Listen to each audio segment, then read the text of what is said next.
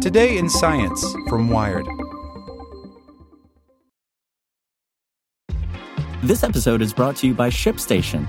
You know, some things take a lot of work, like sending little robots to far off distant planets. And just as that's challenging, so too is running a successful e commerce business, especially when there's so much to do. So I want to introduce you all to ShipStation. Now, I love using ShipStation because of its easy to use dashboard, which makes managing orders and printing labels a breeze and super smooth. Oh, and the customer service is just out of this world. It's exactly what you need to help grow your business. Sign up for your free 60-day trial at shipstation.com slash technews. That's shipstation.com slash tech news. It's time for today's Lucky Land horoscope with Victoria Cash. Life's gotten mundane, so shake up the daily routine and be adventurous with a trip to Lucky Land. You know what they say. Your chance to win starts with a spin. So go to LuckyLandSlots.com to play over 100 social casino-style games for free for your chance to redeem some serious prizes. Get lucky today at LuckyLandSlots.com. Available to players in the U.S., excluding Washington and Michigan. No purchase necessary. VGW Group. Void where prohibited by law. 18 plus. Terms and conditions apply. Today in Science from Wired. Monkeypox originated in animals. Could it spill back into them? The zoonotic disease is now spreading from person to person, but if it finds a home in new wildlife species, it could settle in to become a permanent risk. By Maryn McKenna. Two months into the international monkeypox epidemic, which so far has caused almost 6,000 infections in the United States and more than 18,000 cases worldwide, it may be old news to say that this disease has visited the U.S. before. In 2003, the virus arrived via exotic pets imported from Ghana, sickening 72 people, including kids as young as three years old. It sent 19 people to the hospital before the outbreak burned itself out. Looking back, the obvious lesson seems to be how much monkeypox has changed its behavior since then. In 2003, every case could be traced back to a person's exposure to an infected animal. In 2022, transmission appears overwhelmingly person to person, traceable to sexual or skin to skin contact among men who have sex with other men. But there's a key detail in the 2003 outbreak that worries researchers examining this new one. Two decades ago, the virus spread because it passed from captured African wildlife to American animals being sold for pets. Those pets, wild prairie dogs, transmitted the virus to humans.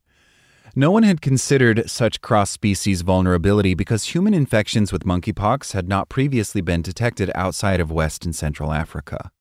At the time, it was well understood that African wildlife species passed the disease to people who hunted them or lived in their territories. What was surprising was that the virus could be transmitted to wildlife of other continents. It remains a cautionary tale, and it may be a warning that the virus could establish itself in new animal populations now that it has spread to almost 80 countries.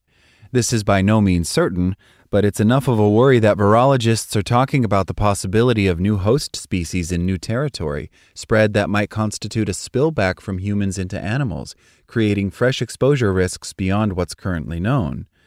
Scientists are exploring this carefully. No one wants to be inflammatory. I don't think there have been any cases at this point that were clearly from zoonotic spillover, says Angela Rasmussen, a virologist and associate professor at the Vaccine and Infectious Disease Research Organization International Vaccine Center at the University of Saskatchewan. And I do think that that would be distinct, because we would see cases popping up with no connection to an MSM sexual network, and that has not happened yet. Because several rodent species have been found to harbor monkeypox in the countries where it was first identified, it's a reasonable bet that multiple species could be vulnerable to it elsewhere. But there isn't enough accumulated science to tease out the implications. Could European or American wildlife pick up the disease briefly and then overcome it? Or would it become a persistent infection among them? If it became endemic in wildlife populations, whether that's prairie dogs in the countryside or rats in the city, could it be transmitted to other species that mix with them?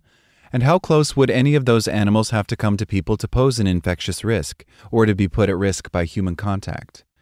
What I take from the 2003 experience is that there is a diverse range of species that are likely susceptible to monkeypox, says Jason Kindrachuk, a microbiologist and assistant professor at the University of Manitoba who studies monkeypox and other zoonotic pathogens. But we do not yet fully understand what that looks like. Though it circulates in a variety of rodent and primate species, monkeypox got its name because the first few times the disease was identified, the victims were monkeys that had been collected for zoos or as research animals. It was first recorded in monkeys shipped from Singapore to a polio research facility in Copenhagen in 1958, then in labs at the University of Pennsylvania in 1960 and the U.S. Army's Walter Reed Institute of Research in 1962. Two years later, it sickened an array of monkeys and apes, orangutans, chimpanzees, gorillas, gibbons, and several other species living in the Rotterdam Zoo. That outbreak conveyed an early warning that monkeypox can move in complex ways because none of the primates arrived at the zoo infected. The virus was passed to them by a new acquisition two giant South African anteaters sold to the zoo by a wild animal dealer. It was theorized afterward that somewhere along their chain of custody, the anteaters were stashed in a holding facility with animals that were already infected, similar to the mixing that would cause the U.S. outbreak in 2003. That might have been the reason the lab monkeys in the first outbreaks were infected too. Old medical journals say there was a huge worldwide trade in primates in the 1960s, an unpleasant side effect of the push to manufacture and test the first polio vaccines. Conditions for shipping and handling were deplorable, a prominent virologist wrote in the 1990s, all kinds of animals from different places being crowded together.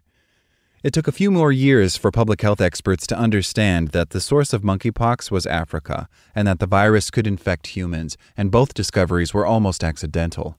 The 1970s marked the start of an intense international campaign to eradicate smallpox in countries where it still lurked. After vaccinators swept through an area, field teams kept watch for any breakthrough cases with smallpox's distinctive pustules. They identified a cluster of cases in a village in the Democratic Republic of the Congo where people were supposed to be fully vaccinated and discovered that the lesions were actually caused by monkeypox. A research project looking for the cluster's origin started examining local primates and then realized the virus's chief harbor might not be monkeys, but rather several species of squirrel that lived on the fringes of villages and were often trapped for food. Decades later, it's still not clear which rodents or primates are the main hosts of monkeypox, or whether the virus cycles through several species to sustain itself. There have been only a handful of identifications in animals captured from the wild. Experiments have shown that an array of other species are vulnerable to infection, including mice, guinea pigs, and rabbits but those lab results can't address whether these species would become carriers in the real world. Plus, experimental conditions can be very different from natural ones. Animals may be exposed to a higher viral dose than what happened in the wild, or for a longer period of time. An example of lab conditions that diverge from real world scenarios is the 2003 situation that caused monkeypox to be released in the U.S. A succession of exotic animal dealers housed African species giant Gambian pouched rats, tree squirrels, and dormice with American prairie dogs and European hedgehogs, among others. That contact would have never occurred in a natural ecosystem, and so it may not represent which species would be the most likely hosts if monkeypox took root in the U.S. In fact, a 2008 look back at the U.S. Food and Drug Administration uncovered that more than 170 of the African rodents and 103 prairie dogs linked to the outbreak could not be accounted for afterward. They might have been killed or escaped, but limited sampling in the Midwest did not turn up any further spread. The 2003 outbreak isn't the only time rodents, specifically pets, have been incriminated in virus transmission.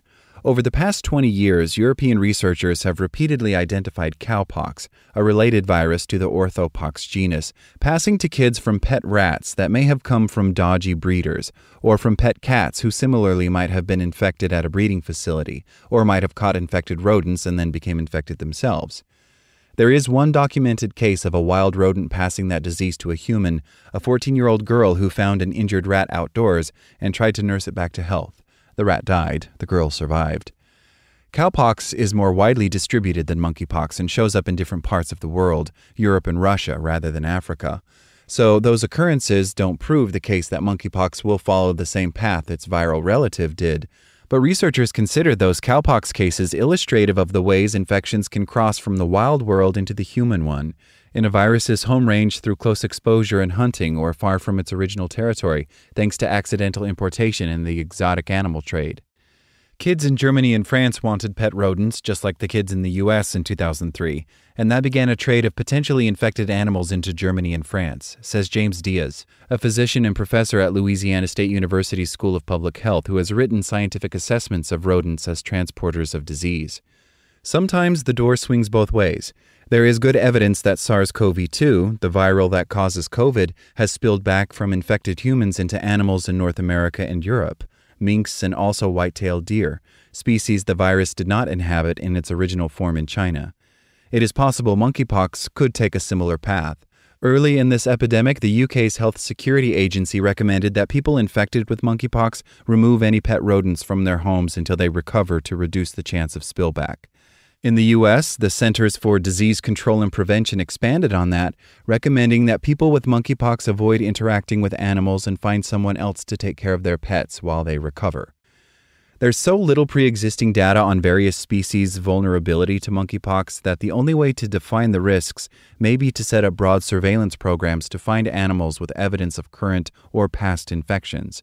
That would be a mammoth undertaking, even if scientists knew which species are at risk. Think about bats and Ebola. We've been looking for infections for decades now, Kindrachuk says. You're looking for a tiny, tiny pin in a massive haystack. Unlike humans, or mice for that matter, there are no huge pre existing banks of cells and tissues taken over decades from many wildlife species. If those existed, they could provide fodder for comparisons between the known hosts of monkeypox and other species that might be vulnerable. New animal surveillance programs would be difficult to set up and expensive to implement. Think of the cost and labor involved in climbing into caves to swab bats for coronaviruses, or netting birds to take blood samples that might reveal West Nile. To detect the spread of monkeypox to new animal species, virologists may have to devise an equivalent of the wastewater sampling setup to detect SARS CoV 2. Something, in other words, that can use an existing system, in this case veterinary field research or animal rehab work or zoos, to ask questions that can be answered with rapid automated lab techniques. That might be less precise than trapping individual animals and swabbing or bleeding them, but it would be faster, and it would be much faster than the 2003 alternative, not knowing which animals are vulnerable to infection and discovering too late that they are sick. Like what you learned? Subscribe everywhere you listen to podcasts and get more science news at wired.com/science. is Ryan here, and I have a question for you. What do you do when you win? Like, are you a fist pumper? A woohooer, a hand clapper, a high fiver. I kind of like the high five, but if you want to hone in on those winning moves, check out Chumba Casino. At ChumbaCasino.com, choose from hundreds of social casino style games for your chance to redeem serious cash prizes. There are new game releases weekly, plus free daily bonuses. So don't wait. Start having the most fun ever at ChumbaCasino.com. No purchase necessary. Group. Void were prohibited by law. See terms and conditions. 18 plus.